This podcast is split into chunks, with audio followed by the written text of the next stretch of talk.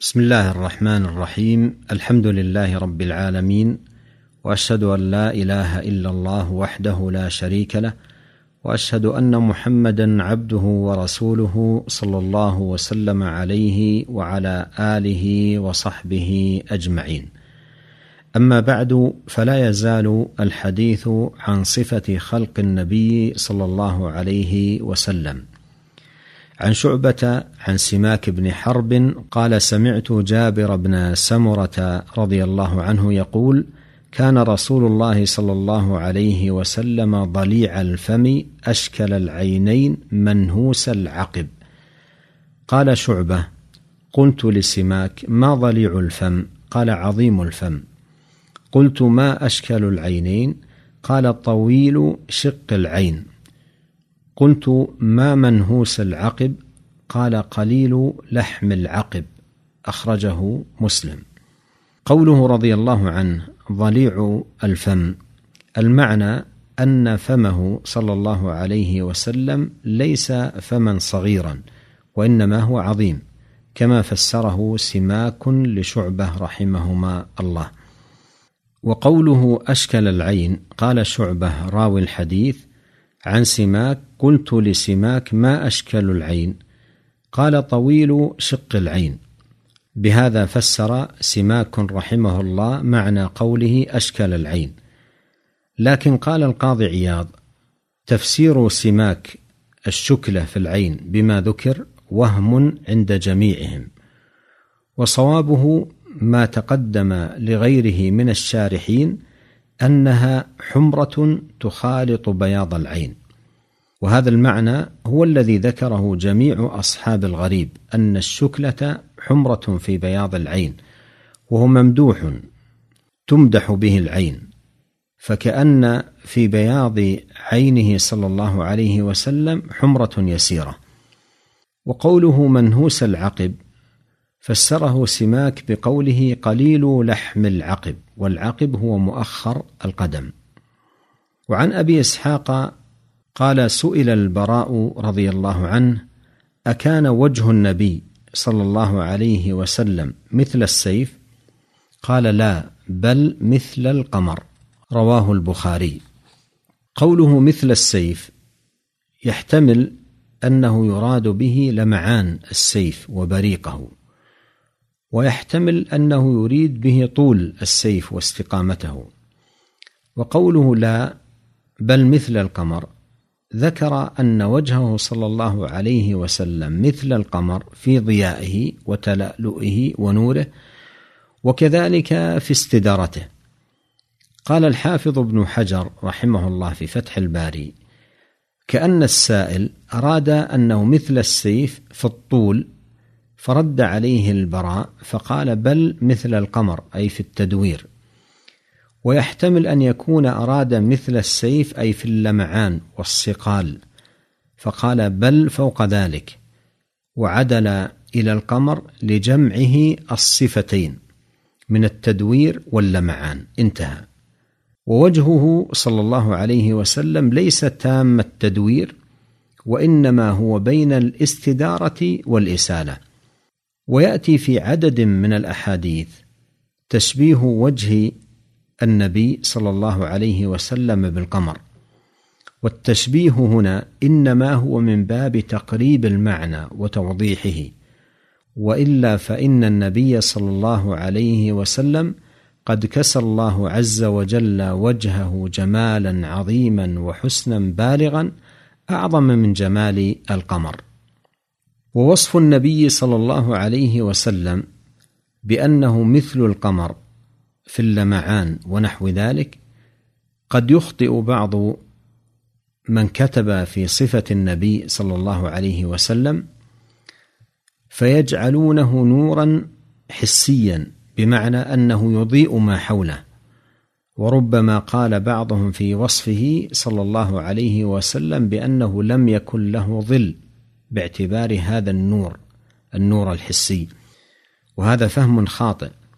وقد جاء في أحاديث كثيرة ما يدل على خطأ هذا الفهم.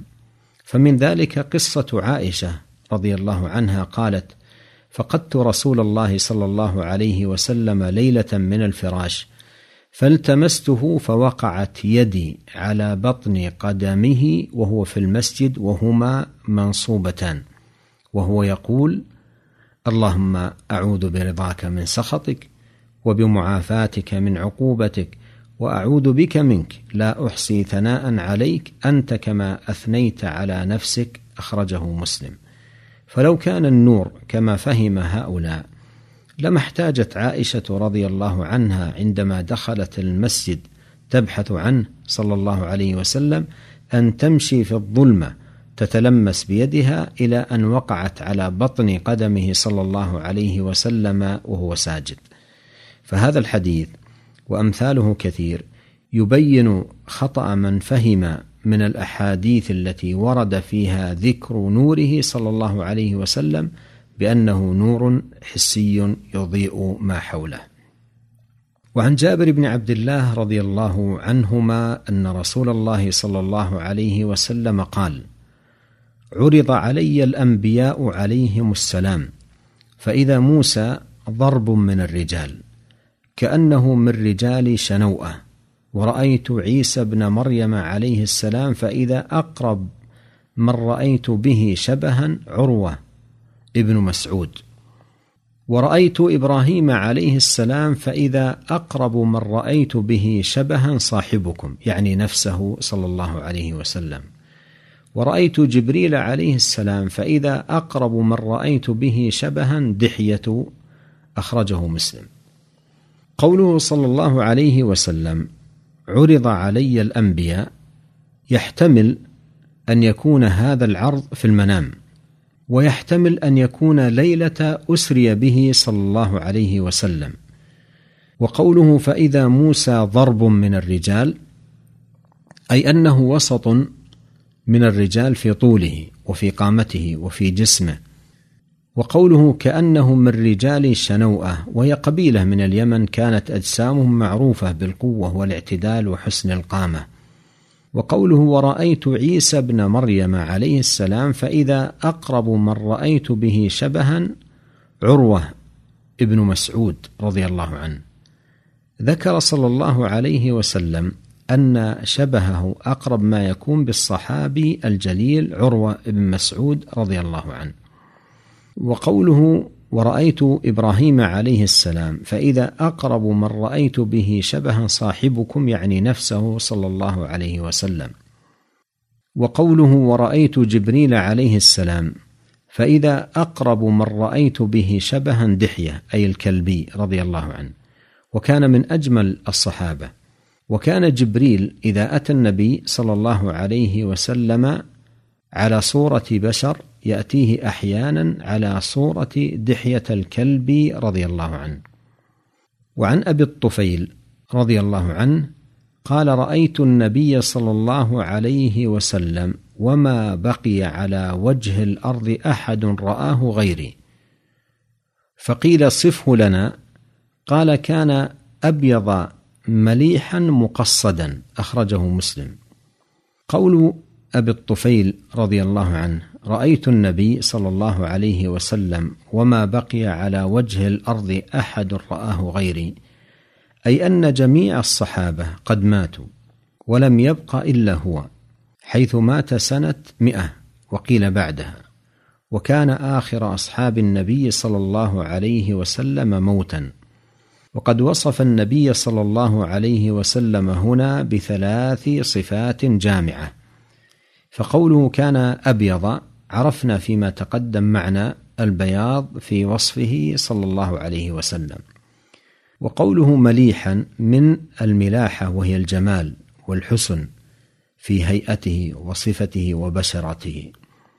وقوله مقصدا، المقصد هو الوسط، أي وسطا من حيث الطول، ووسطا من حيث لون البشرة، ووسطا من حيث الجسم، ووسطا من حيث الشعر، وقد سبق بيان ذلك كله.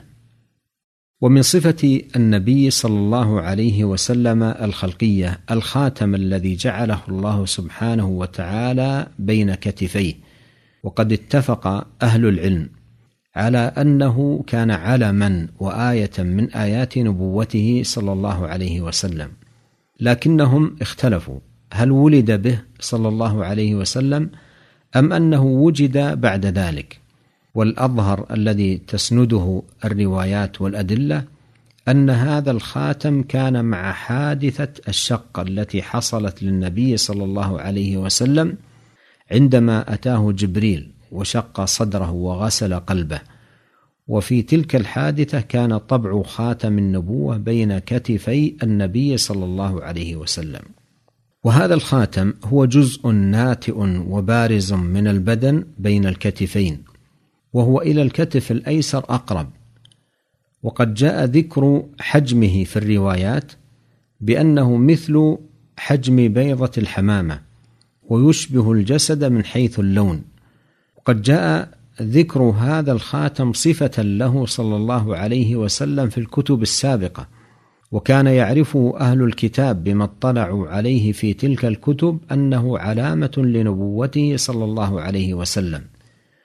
وسيأتي أن سلمان رضي الله عنه لما سمع بالنبي صلى الله عليه وسلم جاء يطلب هذه العلامة ويتحراها حتى رآها.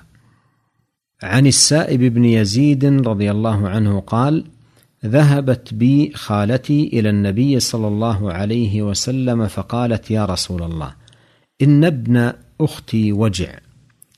فمسح رأسي ودعا لي بالبركة، وتوضأ فشربت من وضوئه، وقمت خلف ظهري فنظرت إلى الخاتم بين كتفيه فإذا هو مثل زر الحجلة، متفق عليه.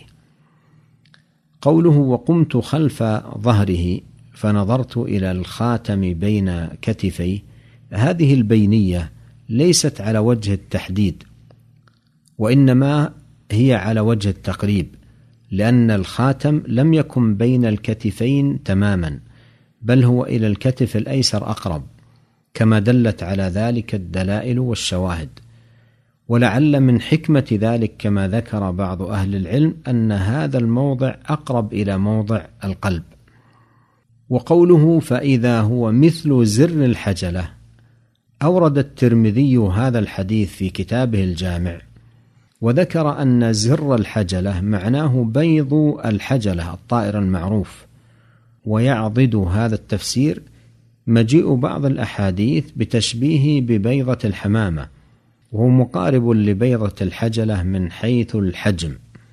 ومن أهل العلم من قال إن المراد بالحجلة ما يوضع على السرير مثل القبة، وأن المراد بالزر ما يوضع في عروته مثل المقبض والممسك، فهو قريب أيضا من حجم البيض المذكور.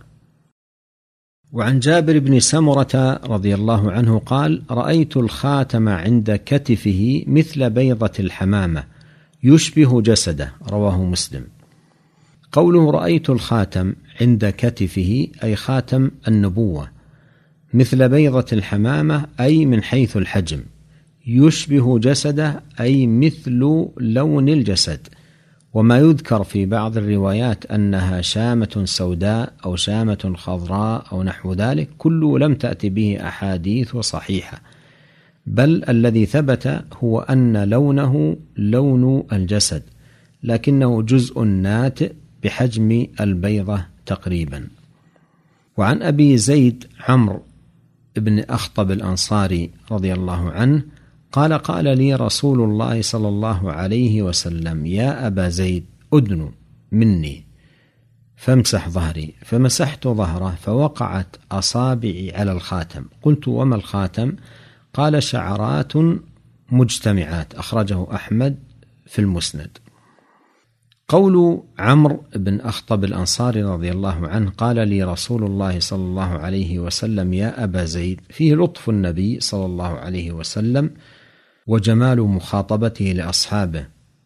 وقوله أدن مني طلب منه صلى الله عليه وسلم أن يدنو ويقترب منه. وقوله فامسح ظهري أي ضع يدك على ظهري وحركها. قوله فمسحت ظهره أي مرر يده على ظهر النبي صلى الله عليه وسلم. قوله فوقعت أصابعي على الخاتم أي أنه أثناء تحريك يده على ظهر النبي صلى الله عليه وسلم وقعت أصابعه على الخاتم. قوله قلت وما الخاتم؟ القائل هو علبة، الراوي عن عمر بن أخطب قال عمرو رضي الله عنه شعرات مجتمعات، ذكر هذا باعتبار ما وقعت عليه يده باللمس. والخاتم قطعة من اللحم بارزة بحجم البيضة تقريبا وحوله شعرات، فوقعت يده على تلك الشعرات، فليس الخاتم مجرد شعرات، ولهذا فلا تعارض بين هذا وبين ما سبق. وللحديث عن خاتم النبوة صلة، ونسأل الله عز وجل أن يوفقنا أجمعين لكل خير، وصلى الله وسلم على عبده ورسوله نبينا محمد وآله وصحبه أجمعين، والسلام عليكم ورحمة الله وبركاته.